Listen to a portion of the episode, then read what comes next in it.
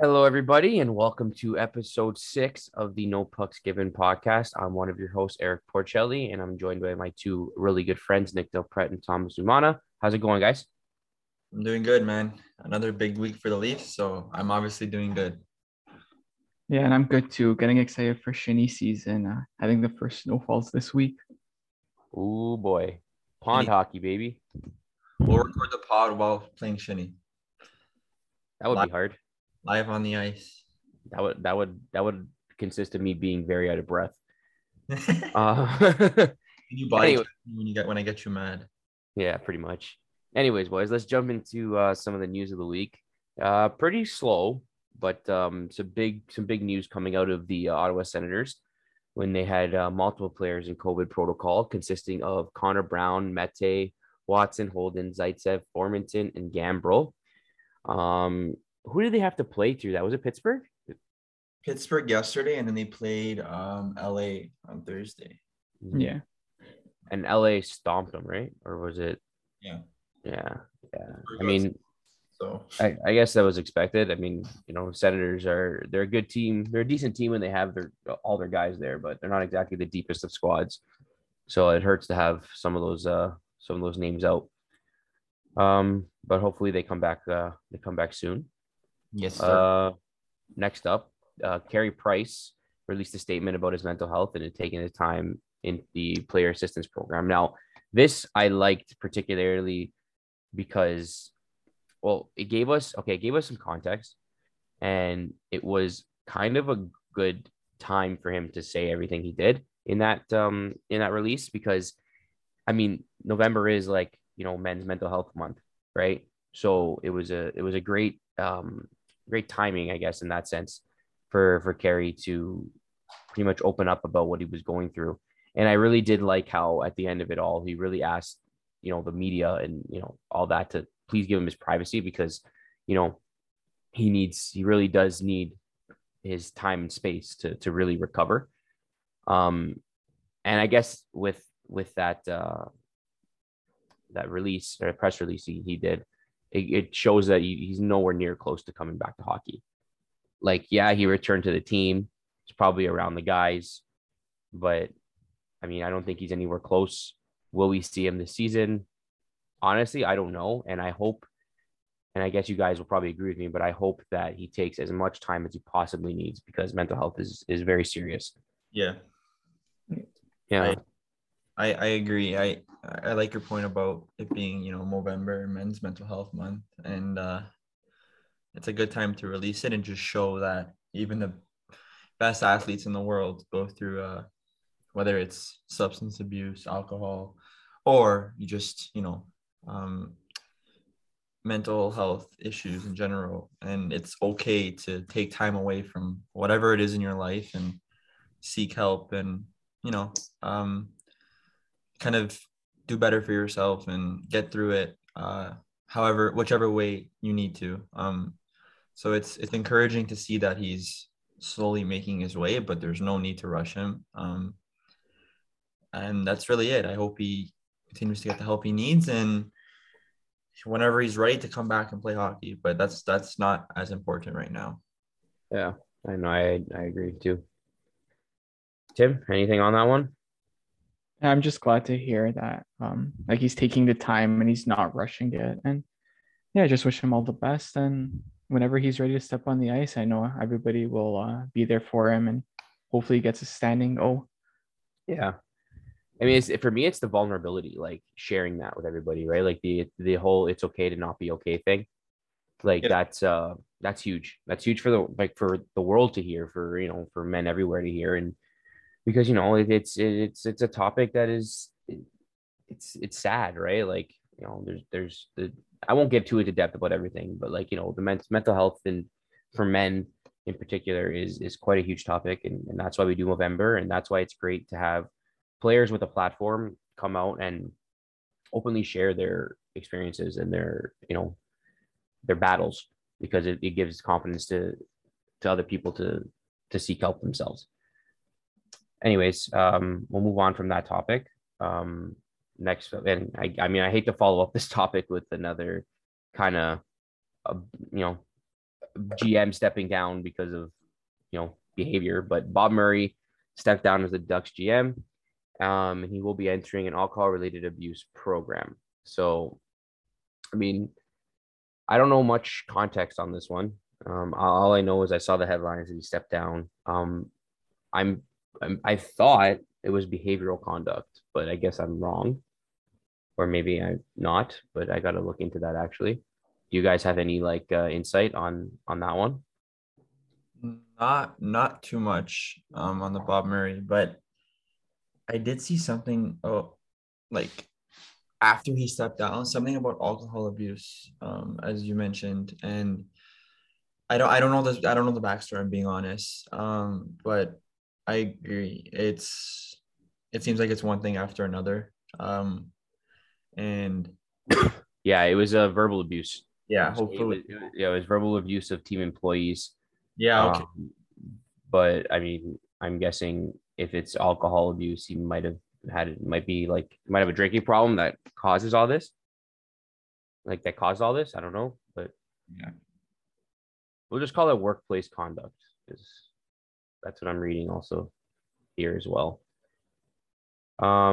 Let's talk about the other man on fire in Anaheim, Troy Terry, 13-game point streak.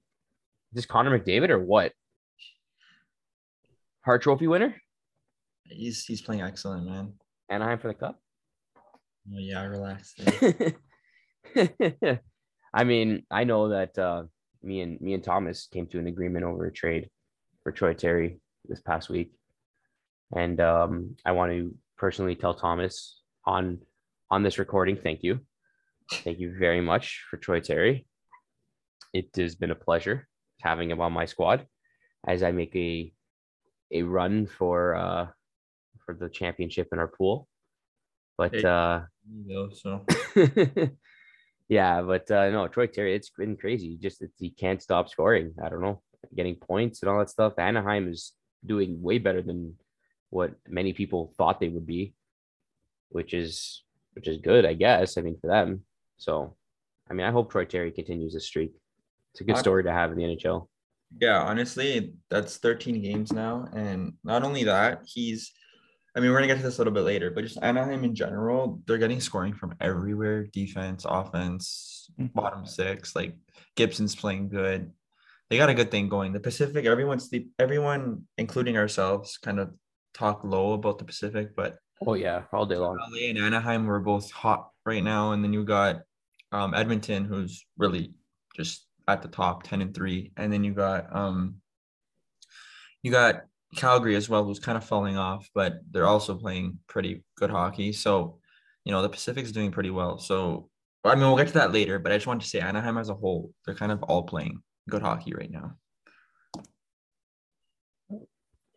All right. Well, Thomas, do you have anything else to add? No, I mean, I'm glad you're enjoying Troy Terry because I was enjoying his point streak for a couple weeks, and I'll take any pick for a waiver wire ad that was just added because he looked like he was doing good in two games. Yeah, something into nothing. Funny though, I added him because I added him when I added Lundestrom. I added both, and that was at the very first game of his point streak. I got him. He scored a goal and had an assist, and I was like, "Oh, that was in my head. I'm like, that's a great production from a pickup guy. See you later. I'm dropping you anyways because the next day you pick up something else." And I ended up choosing between him and Lundestrom. Jeez. And I chose Lundestrom, who I still have on my team, and I ended up trading for Troy Terry to get him on my team. So, I mean, I guess I could have had him before you, but life sucks. Let's talk about the Kings. 7-game win streak. I called it when we did our season preview episode for the standings, the very first one.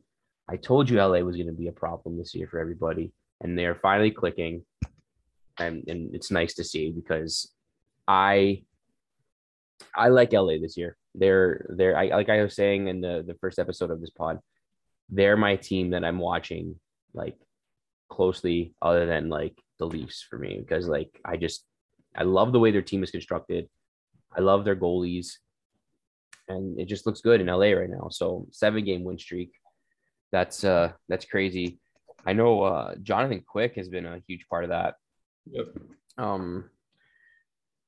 But wait, this win streak's over. I just realized it's done. The Jets ended it yesterday, right? Yeah, they lost yesterday. Yeah, point streak going, which is also that's big to say too. We should change that in the notes. 8-game point streak. No, but it's still big. I know Cal Peterson was supposed to be a bigger part of this entire operation, but I think you guys, Jonathan Quick just said, hold my beer and took over the crease again. But it's okay. I mean, it looks all good in LA right now, which is exciting. And I love Kopitar. You know, he's been fire this year in fantasy. Anyways, moving on. Tucker Pullman suspended for using his stick as a weapon over someone's head. 2 games. God. Who did he hit? Was it Kiefer Sherwood? I don't remember who it was. But it was a Colorado player. Yeah, it was. Bad. Yeah, I suspended 2 games for using his stick as a lightsaber and going after someone's head, and that's you can't do that. You simply can't do that, whether it was intentional or not. That thing came around like a weapon. I saw that replay and I was like, oh my God. And I showed my brother, he's a Canucks fan, and I showed him the video. I was like, what are you guys practicing over there on Vancouver? And he's like, I don't know. Well, it's clearly not how to win games. So yeah, Jesus, that's a shot. That is a huge shot, Tim. We'll get to that later though. Big news coming out of Pittsburgh.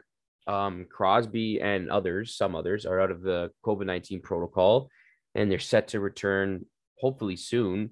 Yeah, Crosby is listed as possible today. So yeah, so I mean, that's huge for the league, let alone Pittsburgh. The league is better with Crosby in it and playing, and I'm excited to see him come back and do what Crosby does best, and that is make my jaw drop and you know, put up points, and Pittsburgh is a fun team to watch when he's around. Yep. So that's exciting for Pittsburgh. And now I guess for some of the bigger news this week too, the 2020 Hall of Fame class. And yes, I did say 2020 because I'm not sure if you guys remember, the last year and a half has been an absolute wash. The 2020 Hall of Fame class is finally getting inducted. The list includes Marion Hossa, Jarome Iginla, Kevin Lowe, Kim St. Pierre, and Doug Wilson in the player category, and Ken Holland in the builder category. I mean, every player on this list, in my eyes, deserved this. I wasn't watching hockey when Doug Wilson was playing, and Kevin Lowe. I've heard a lot about him from my dad and all that stuff, and how he was a good player, but I wasn't really around to watch them. But Marion Hossa and Jarome Iginla, those two deserve it. I know Marion Hossa was, you know, he was like a meme player back in the day. Remember before he got to Chicago, he was in Pittsburgh, they lost to Detroit, and then he went to Detroit and then lost to Pittsburgh. That was funny, but yeah, he got his 3 cups with Chicago. And then there's Jarome Iginla. Man, I wish players were built like this still to this day. Like someone who could score 45 goals and 100 points in a season and then beat the crap out of you the next shift. Like doesn't not built like that anymore. I guess the closest to him is like Kachuk, Brady. Yeah, right now I would say. Yeah, I guess that is comparable. But yeah, do you guys have? And then there's Ken Holland as well. I mean, this is solely because of how he built Detroit for 20. How many years was he the manager of Detroit? I don't even know. Over 15 for sure. I don't know how long it was. Yeah, and they made the playoffs almost every single year. So he was incredible run, couple cups, I'm pretty sure. Or at least one, but yeah, all of these players definitely deserving of their induction, and I'm pretty sure the Hall of Fame game is Did it happen? No, it hasn't happened yet, has it? No, that was against Calgary. Was it Calgary? It was Friday. Yeah, I can't remember that. But do you guys have anything to add about these players? Any? Not really. Just, I mean, similar to you, I don't know much about or Kevin Lowe or Kim St. Pierre, but Marion Hossa, I mean, there's not much needs to be said about him. He won those 3 cups with the Hawks. Yeah. He was always third on that team behind Tays and Kane, but without him, you know, I don't know if they win those cups. Like he was just as important to that team. And then Jarome Iginla, I mean, there's not much to say other than, my gosh, he's unreal. I like what you said about he'll score 100 points, but he'll also break your face. And it's so true. And I loved watching him in Calgary. I didn't get to watch him much because it was the late games and I was a young kid. But when I did watch him, he was amazing to watch. Yeah, I don't have much to say. I mean, I love these Hall of Fame inductions every year. I look forward to them. But yeah, I'm not going to lie. Sometimes, I mean, now it's becoming a little bit more recent. Like we've watched Iginla play. We've watched Hossa play. But I know back then, like I didn't really know many of the players when I was young. So as the year goes on, they become more and more enjoyable for me as I recognize these names and I've watched them as a kid. So yeah, that's all I really have to say. All right then. Well, Thomas? Yeah, same thing. I remember watching Iginla a lot. He was just such a fun player to watch. Like you just want him on your team and you want him to succeed. But it's happy for everyone, and it's good to hear. Yeah. All right. And then last on our news list here, Ovechkin passes Hall, 742 goals, and Ovechkin, you can expect him to keep climbing. He is red hot this season, coming out of the gate flying. Doesn't even show his age at this point. Will he ever stop? I hope not. I mean, this guy, I want to see him pass Gretzky's record. It'd be so cool to see like a modern day player in this NHL pass a record made in an NHL that the times were just a little bit different, right? Yep. So it'd be awesome to see. Even Gretzky wants him to pass it. So we'll keep monitoring this as it goes. He's who's he coming up to next? I can't remember. Yeah, I'll pull it up right now. Yeah. It's not Jágr. He's not. Hold on. I thought it was. Jágr's third. No, wait. It is. Isn't he fourth all time now? Yeah, it's Jágr then, right? Yeah, it's Jágr. Okay, I thought it was. I'm gonna see all time. I don't know why I can't find it. I don't know. You can move on, and then I'll get to it. Alrighty. Next on the list. Oh, it's okay, yeah. I thought it was Gretzky, Gordie Howe, Jaromír Jágr, and now it's Ovechkin. Yeah, I think Ovi might. He'll pass Jágr this season. Yeah, I think he'll pass Jágr this season. He'll take sole possession of third all time, and then then it's up from there, and we'll see.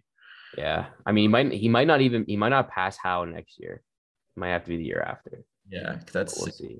He needs 58 goals. Because he needs. Okay, hold on. So he's at 742 right now. So yeah, he needs what, 24 more goals to get to Jaromír Jágr's record, right? He'll get this year. Yeah, well, he should get this year, right? Because he's already got what, 12 goals this year. The 12. So yeah, he should pass that, and then let's say he gets to 770. That's only a 31 goal season past Gordie Howe. The season after, he could do it, man. That's crazy. It's just like seeing how close he is, man. Almost within 100 of Gretzky. That is nuts. Anyways, we'll move on to the injury list this week. Marchment will miss at least a week with lower body injury. He's been doing pretty good with Florida. But big news: McKinnon out 3 weeks, lower body injury. Always McKinnon. Yeah, that bites. I mean, we were all expecting him to really come out this year and fly, but was he out with COVID as well?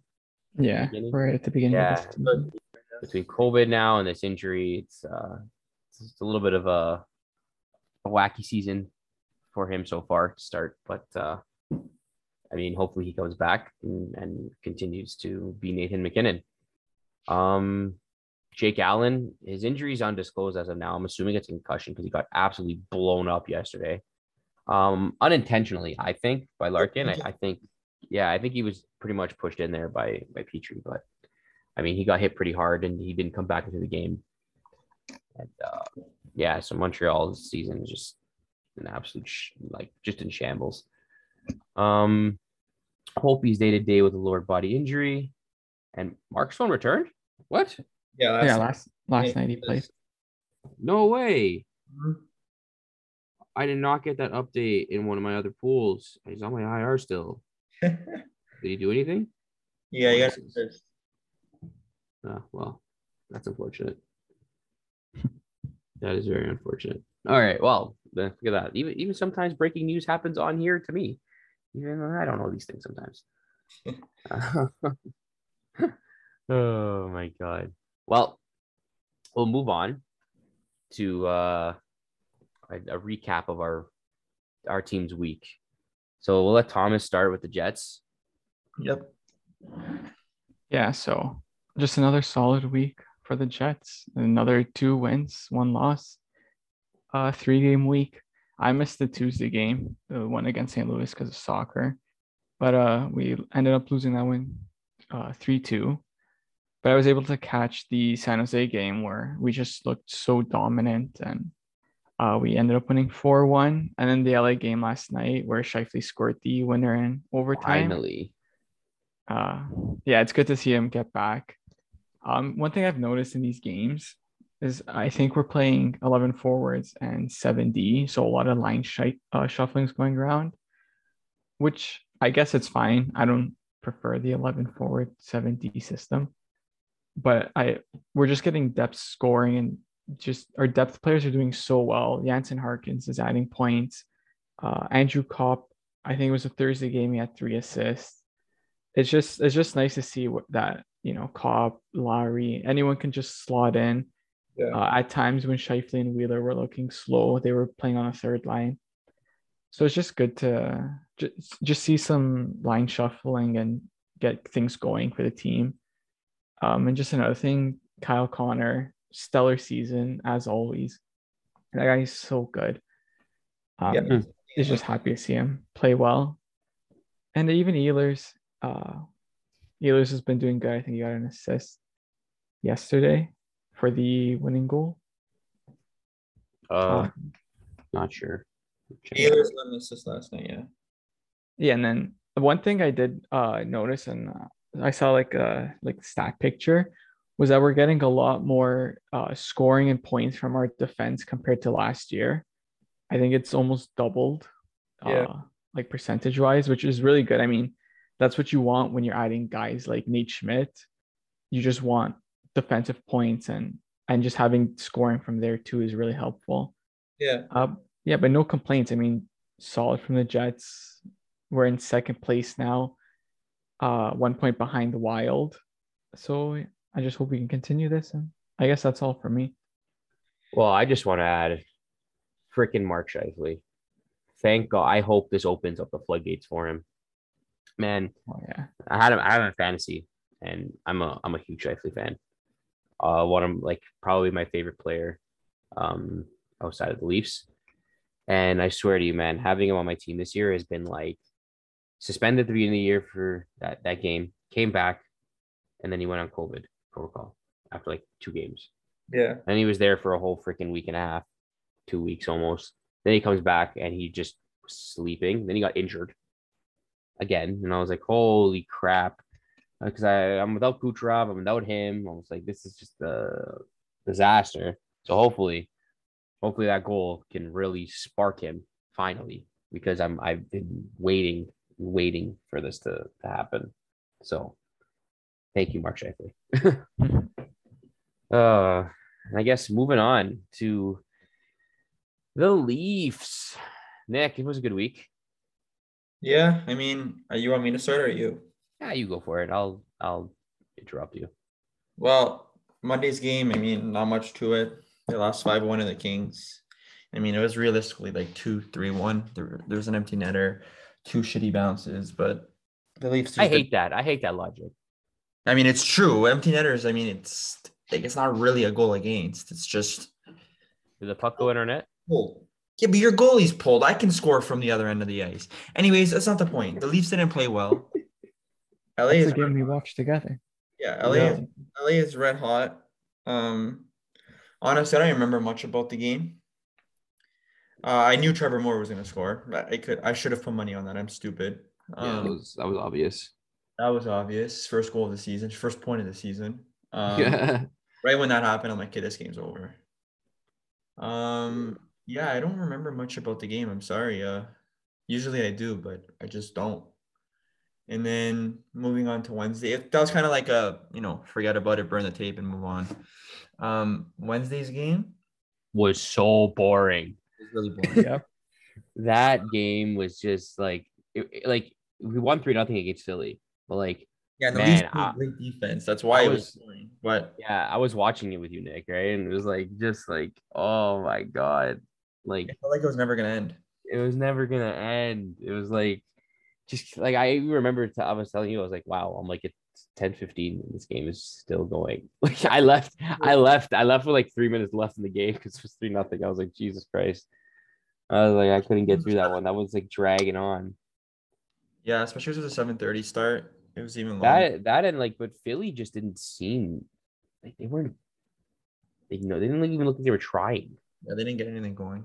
Yeah, and I'm not gonna lie, the Leafs won 3-0, but that wasn't a great game by them, by any means. Well, defensively, I think it was. They kept Philly outside all night. Yeah, but I guess so. But I didn't feel like Philly was even giving them anything to They weren't challenging really. So, but I mean, a win's a win. Yeah, and then and there's that Calgary game too. Oh, we saw Philly. Yeah. Sorry. Well, I just want to shut out Jack Campbell. He's fucking insane. Oh, he's unreal. Unreal. And other fans around the league will continue saying, yeah, is he a proven number one? Is he a proven number one? I don't know how much more you need to see from this guy. Pay the man. I seriously don't. But anyways, it's fine. That's a topic for another day. Friday. I mean, I'm going to be honest with you guys. I missed Friday's game in its entirety. I watched the last 5 minutes of the third and OT because I was out for dinner downtown. And but I had to stream when I saw the game was close. Matthews OT winner was beautiful. I thought the Leafs were going to lose 1-0. I was very pissed off for that, especially considering Markstrom wasn't in it. And it's funny because before the game, Tom's like, should I pick up Vladar? I'm like, no, he's going to get lit up. And he almost shut us out. So, but Nylander from a great pass from Kerfoot, tipped by Kaše in front of the net. And then, yeah, Matthews, the OT winner, who missed on the breakaway right beforehand. So that was a great win. Again, Campbell playing lights out as expected. And then last night, my gosh, what a sloppy game. What a sloppy game from the league. That game looked like two teams coming off the second half of a back-to-back. That was bad. So tired of the second half of back-to-back. Even Dango said in his LFR, when is it going to be that teams don't play shit the Leafs don't play shit on a second half of a back-to-back? That's not an excuse. You're a professional athlete. You should be able to play hockey on a second half of the back-to-back. Tavares looked like he couldn't skate last night. Muzzin, the same thing. And the entire team. I can't say one player stood out last night in a good way, other than Joseph Woll. Poor kid, was his first game in the NHL, and he's being shelled and so many high-scoring chances and odd man rushes. And I'm like, this kid can't wait to get out of this net. But, I mean, they got the win. That's all I really care about. 2 points is 2 points. And the fact that it was right before Buffalo even was able to secure a point, that's even better. Yeah, very sloppy. I know Sheldon Keefe was not happy. He wasn't happy after the Calgary win. So I could imagine his reaction after last night's game. I did watch the press conference. He didn't have much to say. One thing to note, though, is William Nylander was benched at the end of the third period. I noticed that. That Dahlin goal, he was weak on the point, didn't really make an effort to block a shot. That's really just keep sending a message. And I know he did call out Nylander. He didn't call out Nylander after Calgary's game, but the media keeps on going to Nylander and saying, oh, he's your best player right now. And Keefe just answered saying, yeah, he's great offensively, but he's nowhere near where he needs to be as in his overall game. So the one thing I like about Keefe is he's never really satisfied. I mean, it's warranted considering the playoff performances these last 2 years. Yeah. So he's definitely he doesn't give a shit about the regular season. It's all noise to him. He's not gonna get too high on the highs. So I like that about him. He holds everyone accountable. Of course, you know, he's also good with the players. Like, he's not an asshole of a coach. But I'm just saying, it's nice to see that he's not just a pushover and lets these kids kind of run things. And we saw it from the All or Nothing series as well. Yeah, it's nice to see that even though Nylander is playing as hot as he is, when he does something wrong defensively, he sends a message to the room. Yeah, overall, a very sloppy game. They need to, like I said, it was a back-to-back, but that's not an excuse to be playing like that. Like, if I see Arundel at the other net, I'm shooting everything I can on him. Like, yeah, he could have won that game. They could have scored 8 goals last night if they wanted to. So nothing bad towards Arundel. It's just, you should be eating that team alive last night. But one thing I did want to mention is Sandin was scratched last night. I don't think it's anything, like, it's not because he's been playing poorly or anything. It's just because, as Keefe said, I want to use my depth, especially because it's a back-to-back. And considering Sandin's the only one of those three between Sandin, Hall, Dermott, and Liljegren, he's the only one that hasn't been scratched out of those bottom 4 guys. So Keefe's like, you know what, let me go ahead and give the other guys a chance, which did not look good. So Sandin will be right back in on Tuesday. I'll tell you right now. I think Dermott's going to be the man out again because he had a horrible giveaway on the second goal last night to Jeff's. He gave it to, I think, Asplund or Thompson, who then sent it right over to Skinner. Horrible giveaway, like, brutal. So I guarantee you he's going to be scratched next game, and then you'll see Sandin come back in. And Timothy Liljegren, man, I know he didn't have a great game last night. No one did on that back end, but he's been looking stellar. He hasn't been scratched. I think it's been 8 games straight now. So I'm kind of happy to see that. And we'll still see if anything happens with Dermott or Hall. I know they're both on the block right now being shopped around. So, but yeah, overall a good week, 3 out of 4 wins. Yeah. It's good to see some depth scoring last night because I know we haven't scored a lot this season. Ondřej Kaše on the top line. I'll get to that a little bit later in Fantasy Corner. But yeah, that's pretty much it for the week. It was a pretty busy week for the Leafs. How about you, Eric? Got anything to add? No, not much to add really for the Leafs. I'm happy that now, we can change the narrative about the defense a little bit. Because I remember yesterday we were laughing. Every time we said something in our chat, it would happen. Yeah. Like yesterday we were talking at the beginning of the game, or just after Camp scored. And it was, and then we were talking about, we need more depth scoring because if the core 4 aren't clicking, not much is happening. And then Kaše scores.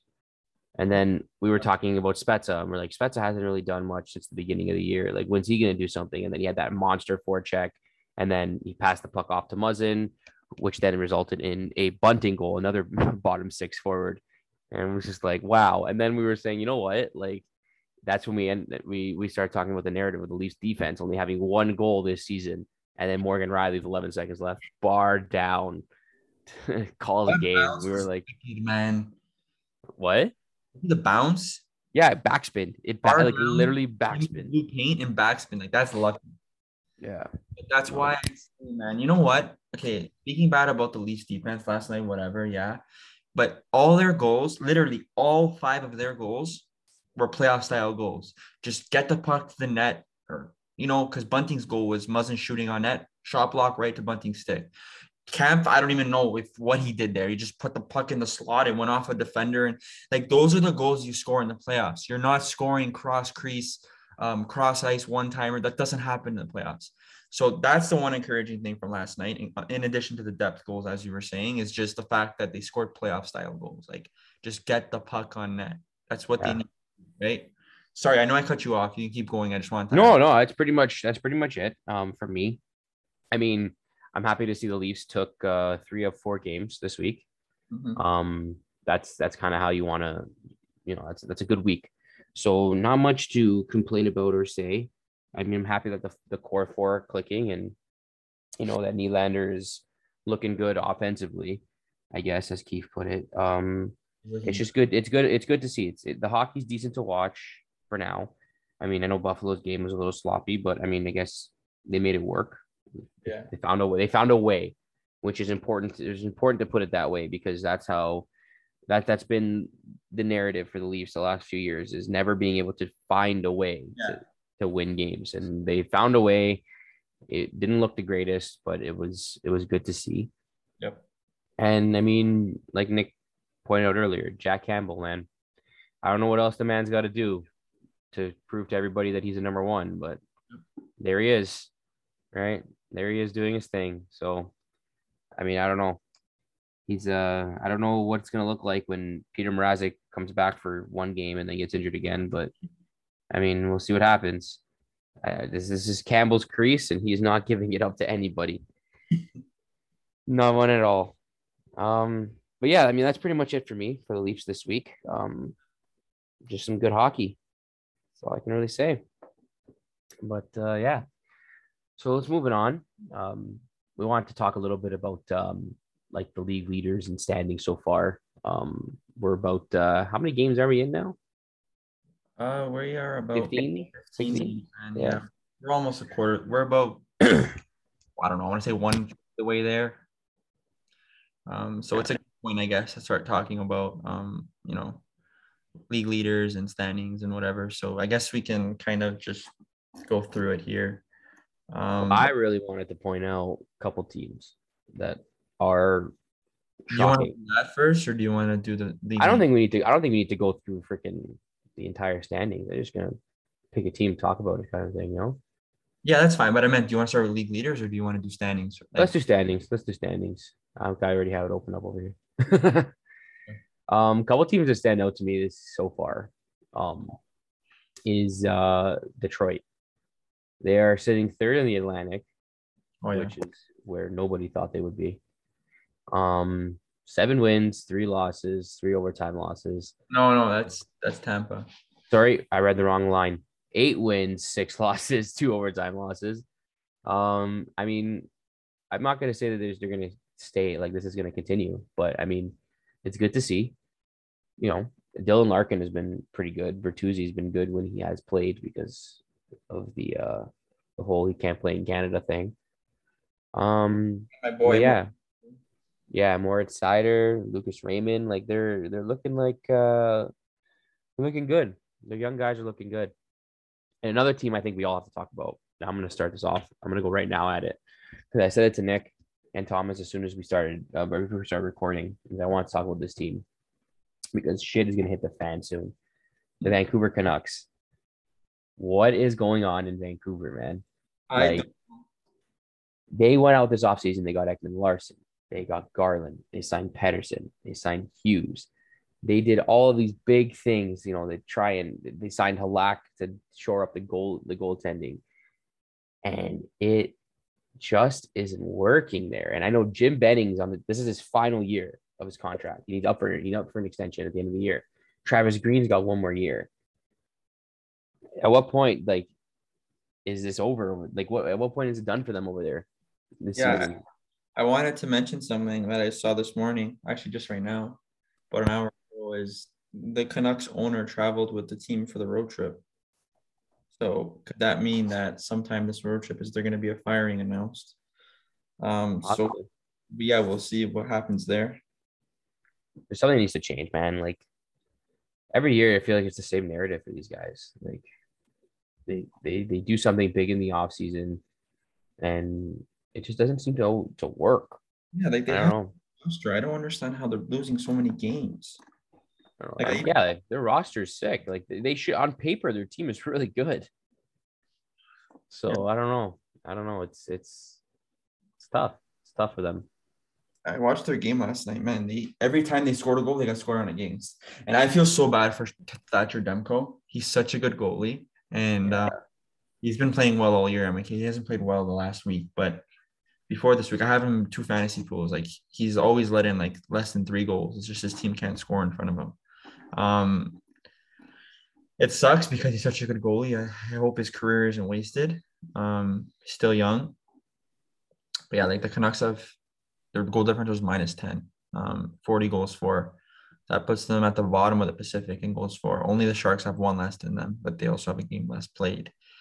So they need to get something going, man. 3-6-1 in their last 10. That's not going to get you in the playoffs. Yeah. So yeah, it's a good mention. I don't know if there's a team in particular. I want to talk about the Preds actually, because they've had a great start. They're 8-1-1 in their last 10. They're 9-5-1 in the season. They're getting a lot of scoring, man. Matt Duchene, I'm going to mention him a little later in Fantasy Corner. Who else is scoring on that team? Mikael Granlund is playing pretty well. Ryan Johansson. Roman Josi. Nashville scored 4 goals yesterday. Josi had 4 points. He's playing excellent. UC Saros, every night he's bringing his A game. Every single night. I don't think he's got lit up once. I also have him in fantasy. Yeah, Philip Forsberg. That team's playing well, man. Even their bottom 6, guys like Tyler Yanoh, we mentioned before.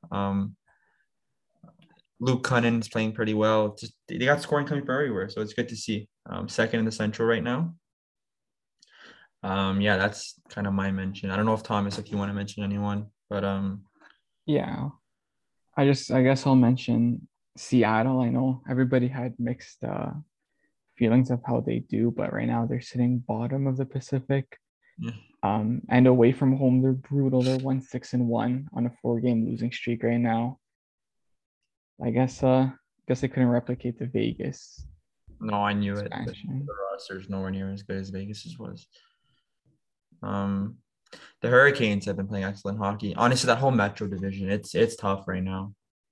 The Islanders are sitting at the bottom with a positive record. Explain that to me. Well, they've also missed they have 3 or 4 games less played. Yeah. No, I'm just saying though, they have a positive record. They're at the bottom. Yeah. That's the toughest division. I knew it coming into the season, and I will say it again. That's the toughest division right now. Everyone's playing. I mean, the Flyers have been falling off a little bit lately. Same with the Penguins. But other than that, man, every team is playing good hockey.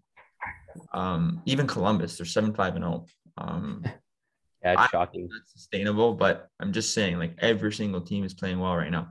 The Hurricanes and the Caps, they're continuing their hot start. And the Rangers, 2-8-3-3. So it's going to be fun to see how this Metro plays out. The Atlantic is kind of where we expected it to be, except when Eric mentioned about the Red Wings.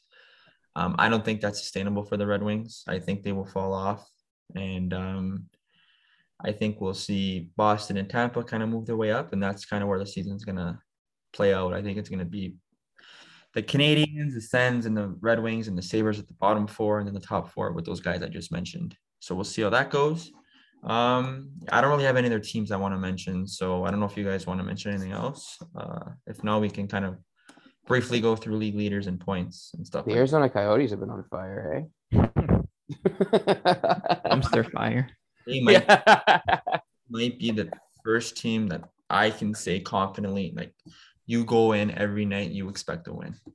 -37 goal differential. Oh my gosh. Brutal. Well, I mean, hey, they got 3 points. Wow. They beat Seattle. Yeah, they beat Seattle. They got 3 in the last. I mean, the Hawks got 3 wins in a row. That's something to see. Yeah. That's really it. I don't even know if I can name you 3 players on Arizona. Oh my god, that team. It's okay. Their draft picks are gonna be insane. Yep. All right, so we can spend 5 to 10 minutes max on league leaders, and then we'll go into the favorite part, Fantasy Corner. Yes. Let me pull up the stats. Sorry. I can start us off. Go for it. Point leaders, we got Draisaitl number 1. He continues to freaking prove me wrong and lead the league in points. Good for him. I mean, I have nothing to say about that. He's playing excellent. So is McDavid, number 2. Draisaitl 28 points, McDavid 25 points, and both in 13 games. Ovi Ray. I want to point out how young, not how young, but like most of this top list is like under 30 years old, and then you just got Ovechkin casually. The freaking, it's the best start of his career. Good for him, man. I love to see it. It's pacing McDavid and Draisaitl right now. Kyle Connor in fourth, having an excellent start, as Thomas said. Troy Terry fifth. Who would have thought that? And then you got Kuzi seventh, which also I didn't expect. Nuge eighth. So Oilers got three guys in the top 10. Svechnikov ninth, and then JT Miller 10th, which, wow, was pretty shocking. And then it goes from there. I mean, we're not going to go through it point by point. Draisaitl currently leading in goals with 14. Ovi with 12. Kreider with 11, tied with Connor and Terry. Wow, Troy Terry, man. I know. Just reading his name up on that list is so good for him. Oh my God, that's crazy. Yeah. But Eric, I know I was saying before the podcast that the Leafs have been kind of slow on goals to start the year. I know they have. I think it's 40 something, 43 or whatever. But not seeing the Leafs in the top 10, you know that they're having a slow start. Well, we know they had a slow first. I think it was 5 games, whatever the hell it was. And that's showing on this point list, because they would typically be in the top 10. They would have at least one or two guys in the top 10. Yeah, so, like the fact that Matthews isn't on this list is weird to see. Yeah. So he's 30. He's only got 6 goals in 13 games. Yeah. Like it's weird to see. I gotta say it is weird to see, but it'll change. Trust me, he'll be top 3 in scoring by the end of the year. Goals. What's it called? That's really it for forward stats. I mean, I don't really have much to say. We're not going to go through the entire list. I do want to quickly talk about rookies, though, and then Eric or Thomas, you could take D-men and goalies. Lucas Raymond currently leading with 15 points from all rookies, and then you got Moritz Seider in second with 12. So shout out to the Wings over there with 2 elder candidates. Dawson Mercer, kind of under the radar guy, New Jersey, 10 points. I will talk about him more in Fantasy Corner. And then you got Byram, Darlene, and with 8 points. I think it's going to be between Raymond and Seider, which is kind of cool to see that 2 rookies from the same team are kind of competing for that Calder. Which is... Don't forget about Michael Bunting at the bottom there. Points. I don't know, Thomas, you could talk about D-men a little bit, and then Eric could talk about goalies if you guys want. Yeah, I'll take goalies. All right, I guess I'll start with D-men. So points-wise, Roman Yossi's first with 16. Adam Fox has 15. Tony DeAngelo with 13. Same with Quinn Hughes, Seth Jones, Shattenkirk with 13. And then Heiskanen, Burns, Ghost, and Seider all with 12. Arizona defense in the top. I know. Yeah, it's nuts. And it's Ghost as well. I mean, you'd expect maybe Chychrun to be up there. They even have 12. So he has 12 points. How many goals for do they have this season? I'm gonna check right now. And then Yossi's leading with goals with 6. Shattenkirk has 4. I guess. And then says Fox 12, Seth Jones 12, DeAngelo, Hughes, and Burns with 11. Then Yossi, Ghost, Seider, and Forsling with 10. I mean, I guess this list is expected. Roman Yossi's an elite defenseman. We know Adam Fox always puts up high amounts of points. It's Tony DeAngelo. He's I was waiting for you to say that. Yeah, he's a good offensive defenseman, especially when you're playing with Carolina. You're just gonna get points. I know. Good to see. Yeah, and then I know Nick was high on Seth Jones, so it's good to see him up here. Same with Seider. Everyone's talking crap about him, but he's actually playing well. Yeah, I guess the standout defense is Ghost and Seider. You know, they're having excellent seasons. I knew Seider was, so I don't want to hear it. I'm interested to see. I guess Arizona's looking to sell high on Ghost. Yeah, for sure. I guess that's what they're doing, just giving him as much opportunity as he can to get points and then just flipping him at the deadline. Yep, that's all he can do. Yeah. Yeah, that's definitely what's going to happen. But good for them, or good for him at least. They'll get a first-round pick for the way he's playing. Huh. I wouldn't give a first round pick for him. I'm just kidding, Nick. But I guess that's all for me. Yeah, and I guess moving on to the goalies. I mean, nothing on this list really shocks me, besides the fact that James Reimer is 1.82 goals against average right now on this list. But, yeah, I mean, Freddie Anderson, we all know the start he had at the beginning of the season. It was just crazy. He went, 9-0-0 before his first loss? 9-0-1. 9-0-1. 9-0-1. Yeah, that's it's crazy. Crazy start to the season for him. He's 9-2 now. He did not go 9-0-1, Nick. Sorry, I made a mistake. I thought they had an OT loss in there. Yeah. Fight me. Markstrom has been unreal with Calgary, especially on their little run there. 3 shutouts this season. Yep. All right. That's really, really good. In terms of the shutouts, where are they on this list? Oh, right here. Sorry, he's got 4, not 3. My bad. He leads the league in that category. Yeah, I mean, everything seems to be kind of as expected on this list. I mean, Koskinen's up there. I guess everyone would have thought that Mike Smith would have been, but with that injury, Koskinen's come in and he's played very well. He's done exactly what he needs to do. Cam Talbot's finally starting to look like Cam Talbot of old. He's playing stellar. And then there's Jack Campbell. And I'm not going to go any further than Jack Campbell. I'm going to end my segment with him because I love him. And Jack Campbell is the best player in the NHL. I just want to add on goalies. Like if you want, like mentions, like shutouts kind of thing, like Sorokin, he has 3 shutouts. Kind of outplaying Varlamov, although Varlamov started the season hurt, as well as Sergei Bobrovsky, who I have talked a lot of crap about because of his contract. I honestly thought Spencer Knight was going to take over him this year. I'll be honest. Bobrovsky's got .940 in 9 games. He's lost 3 times though, which is pretty shocking considering Florida. Yeah, so that's an honorable mention for me. And then, yeah, obviously Jack Campbell. He has a .939 save percentage in 13 starts, with the most shots against and starts among all those top goalies. It's really good to see. And also, I'm happy for Freddie and Carolina playing well. Yeah. Got a lot of good goalies this year. So we'll see how that plays out towards the end of the season. All right. For everyone's favorite segment, which is fucking loaded this week. Jesus Christ. All right. We'll start with fantasy. We'll go with fantasy corner now. We'll start with the risers.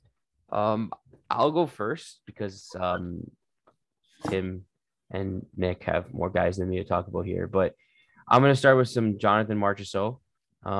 He's finally coming into his own this week, and got 2 goals yesterday. And it just starting, you know, with Vegas, it's looking good over there. They're finally starting to win some games.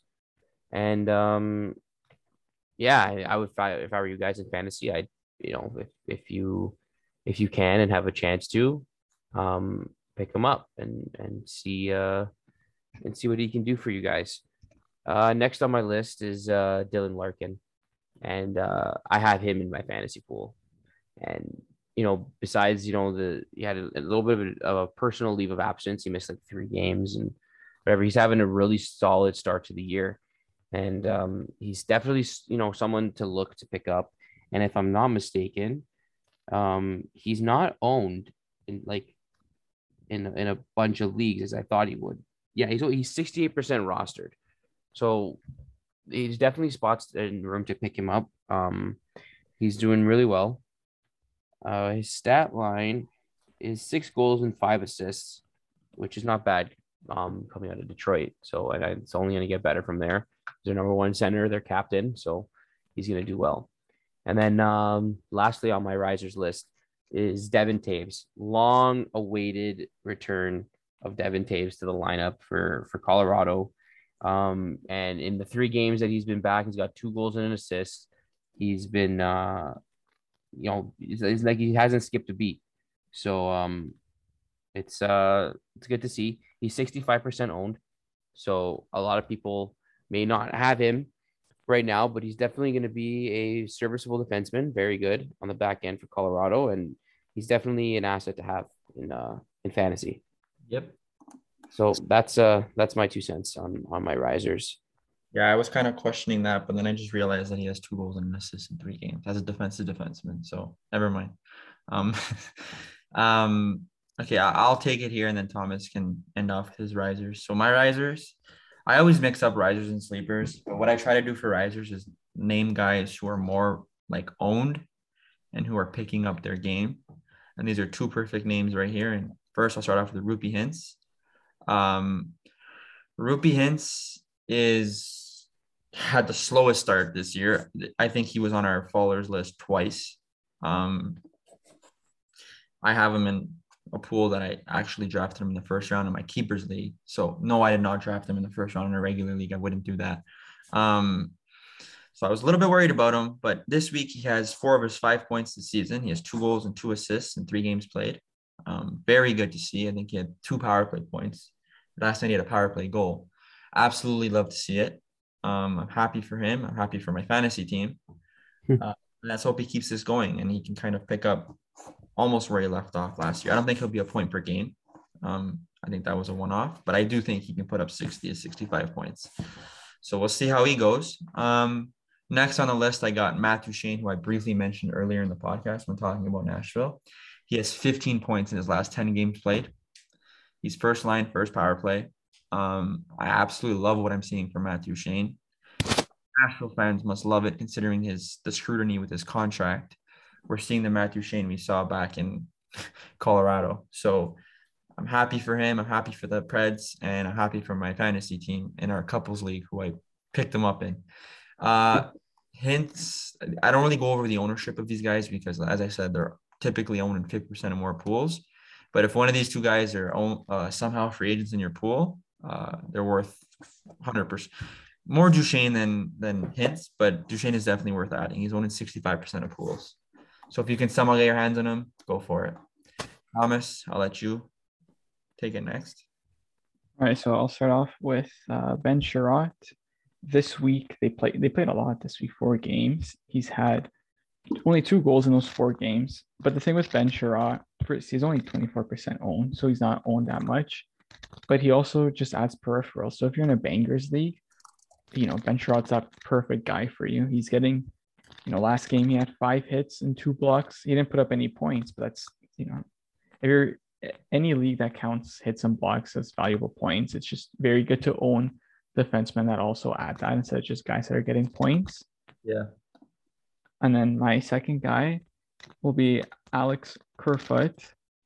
I guess the Leaf fans here are excited that they're getting some depth scoring. This week, the LA game he put nothing. He was a -3. But against every other game this week, he's had 4 assists.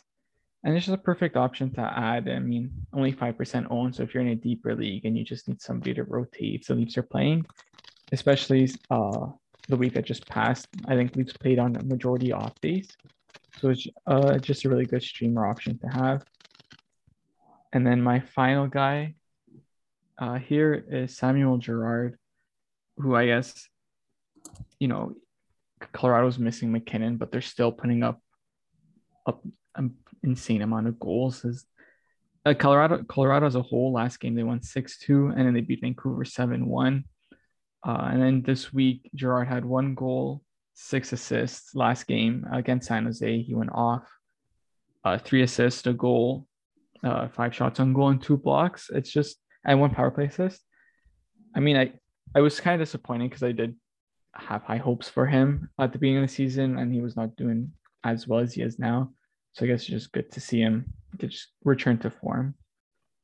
And then that's it for the risers this week. Okay. Well, moving on to the people who have been falling out of relevance for fantasy. I'm going to start off with Travis Konechny. Every year with fantasy, I make it a point to get this guy. Right? I I try to draft him, never works. Then I have to trade for him, and it never happens because everyone was doing so well. And if you want all this stuff for him, it's like I give up. So this year I had the opportunity to draft him, and I did. And of course, came out flying. And now he's just fizzled out. And because of the way he plays, he doesn't get much points if he's not scoring, and he is not scoring. So he's fallen out right now. I wouldn't necessarily say to, you know, trade him or get rid of him, but, you know, if you have a full lineup going one night and you're trying to debate whether or not to start him or somebody else, it's probably a good idea to put him on the bench right now. But he also does play for Philly, so they can score at will sometimes. So that's one. And another one from Philly is Cam Atkinson. Started off the year super hot, but just like Philly recently, they've just been fizzling out a little bit. Haven't been scoring much, haven't really, you know, been doing well. So these are two guys that they're on my list of fallers. And, you know, like I said, I wouldn't necessarily yell at you to trade them, but definitely it's worth a look to maybe move on from them. Yeah. I'll pass it on to you, Nick. All right, so I will get through this quickly. For my followers, I have two here. My first one is Esa Lindell. I finally dropped him in my other pool. I know he's 75% owned, but I'm not holding on to him any longer. In his last 2 weeks, literally 2 weeks, he has no points. He's a -1. He has 3 shots on goal, 6 hits, and 8 blocks. I drafted him solely for hits and blocks, and 6 hits and 8 blocks is not enough. So considering there were better options available, like we were talking on the podcast last week, Mario Ferraro. I also picked up Kemp Aller a few weeks ago. I decided to drop Lindell and use that as a streamer spot where I can add a guy every day, because I did pick up Nedeljkovic earlier in the week and I held him. So Esa Lindell, if you have him, honestly, it might be time to move on from him. He's not getting as many hits and blocks as he typically does, so he doesn't really have much value from there. Next player, Alexis Lafreniere. He has an average of 12 minutes of ice time in the last 2 weeks. No goals, no assists, a -4. 1 shot on goal, 14 hits, and 4 blocks. That is not what you need from a guy like Lafreniere, who you probably took relatively high, or in a keeper's league, you kept him. I'm not saying drop him.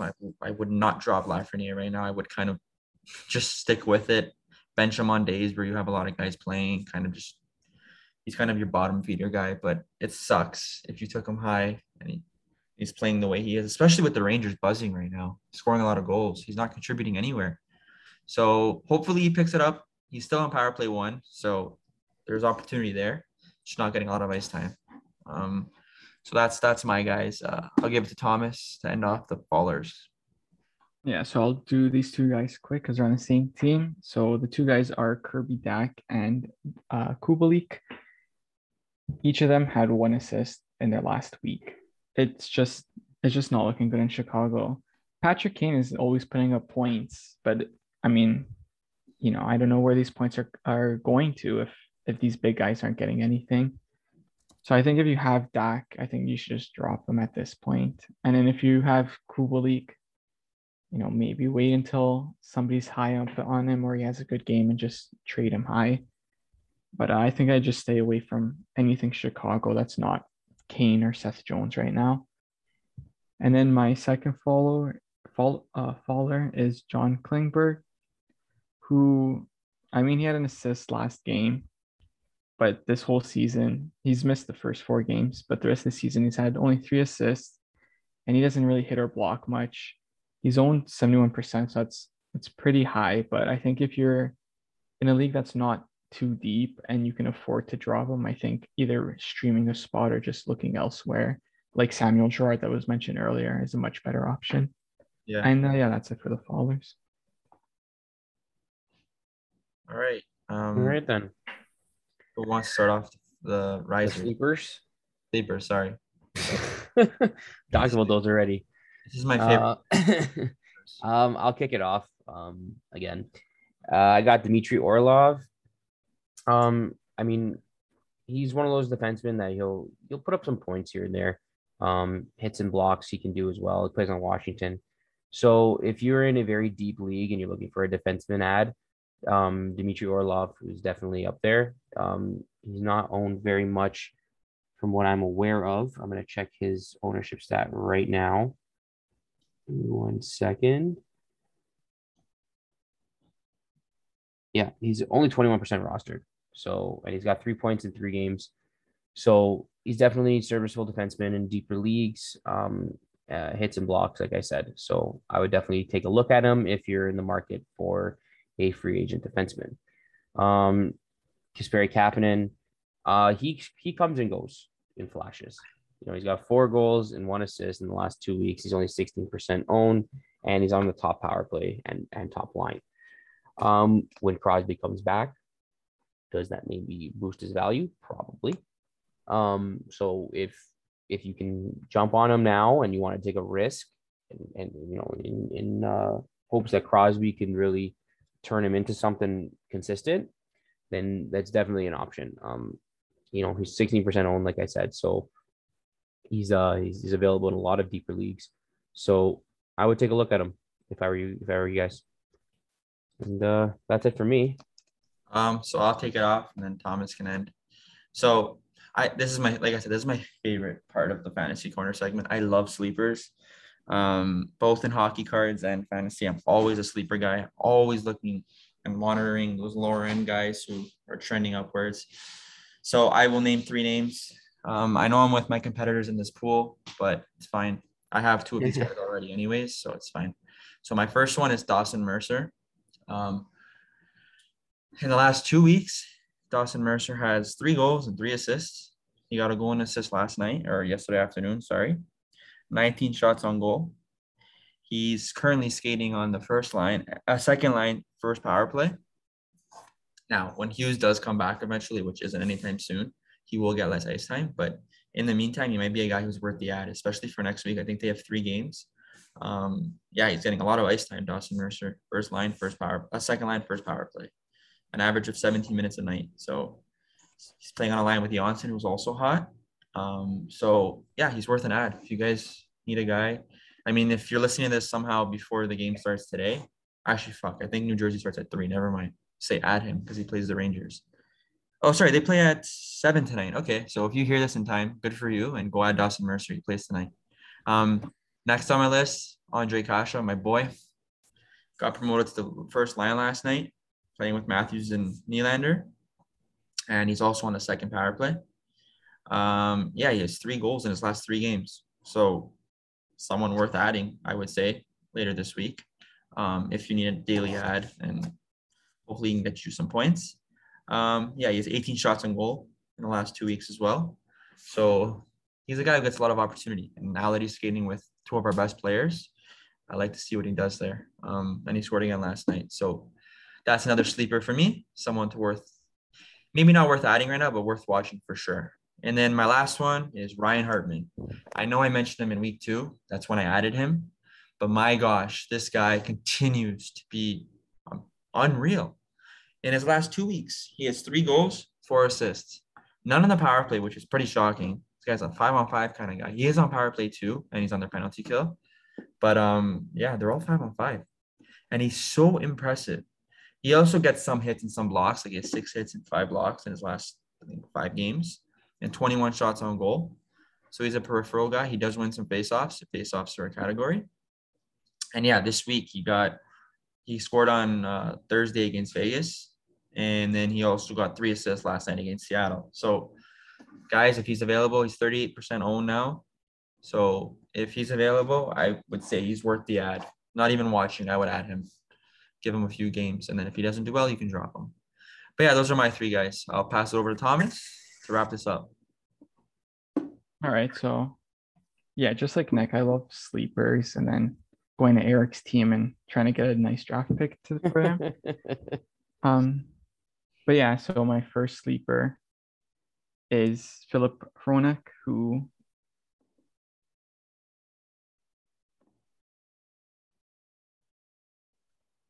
Hello? Did we lose Thomas? I think we lost Thomas. Okay, I'll take over. Yeah, go for it. So Filip Hronek, honestly, I like that name too. I believe I'm gonna get his stats 1 second, but you really put on the spot for this one. I know Horonek's been doing well. He is skating on the first power play with Cider, I believe, and he's definitely worth the ad. In his last 2 weeks, he has. Sorry, guys. Let's put on the spot here. He has 5 assists, 15 blocks. He's a very good peripheral guy. He's getting 24 minutes of ice time average. He's alternating between PP1, PP2. If they decide to go two defenders, he skates on the first unit. And if it's not, he's on the second unit. He's on the first PK. He's the first pairing guy. He's their go-to guy. Definitely worth adding. Only 23% of pools. So worth a guy. Monitoring. Thomas, if you come back, just cut me off. These are your guys. Andreas Janssen, I mentioned him with Mercer earlier. He's on their second line, first power play as well. Yeah, he's been red hot these past 2 weeks. So someone also worth adding to your watch list. I don't know his exact stats because, again, I was put on the spot over here. I can search him up for you. And, yeah, a lot of New Jersey guys, which is pretty cool to see. They've been playing good hockey lately. Yeah, they've been winning. Yeah. So Janssen has 3 goals, 3 assists in his last 2 weeks. 12 shots, 6 hits, 3 blocks, 1 power play point. Definitely worth watching. That rounds up our risers. Oh my gosh, Nick. Again with these risers. That rounds up our sleepers. So that wraps up the podcast. Yeah, I do want to give a little bit of an understanding because I was kind of confused, and I know our viewers probably are. So basically, the way we do this is risers are guys who had a good week, whether it's they're owning a lot of pools or a little bit of pools. It's just guys who are red hot right now. Fallers are guys who have a bad week, obviously, bad few weeks, whatever it is. And then sleepers, these are guys that we target that are low owner. They have low ownage rates. So we typically like to keep it below 50%. And they're doing well as well. Yeah, they might not win you the matchup, but they're guys who, if you need it, let's say it's a Thursday night and there are not a lot of games, then you need a guy. Let's say a guy like Ryan Hartman's available. You'll add him, right? So that's kind of what these guys are. You kind of add them, you drop them the next day, and that's it. That's kind of like, I think we should have done that at the beginning of the year, but as we went on, we kind of learned more. So yeah, that's the wrap up of our fantasy corner. And Eric, you can wrap up the podcast. Yeah. So that's the end of episode 6 on the No Pucks Given podcast. We unfortunately lost Thomas late in the podcast there due to some internet trouble, but, that's all right. And, thank you guys for listening. If you got this far, and to all of, you know, to everyone who tunes in every week for our next episode, means a lot to us. So that's it for this week. Thank you guys for listening, and we'll catch you on the next one. Yeah, thanks everyone. We appreciate you. Continue. If you're not subscribed, please subscribe. Apple, Google, Spotify, whatever you want. And thanks for listening. And any feedback, anything really, send me a message on Instagram. Take care, everyone. Bye.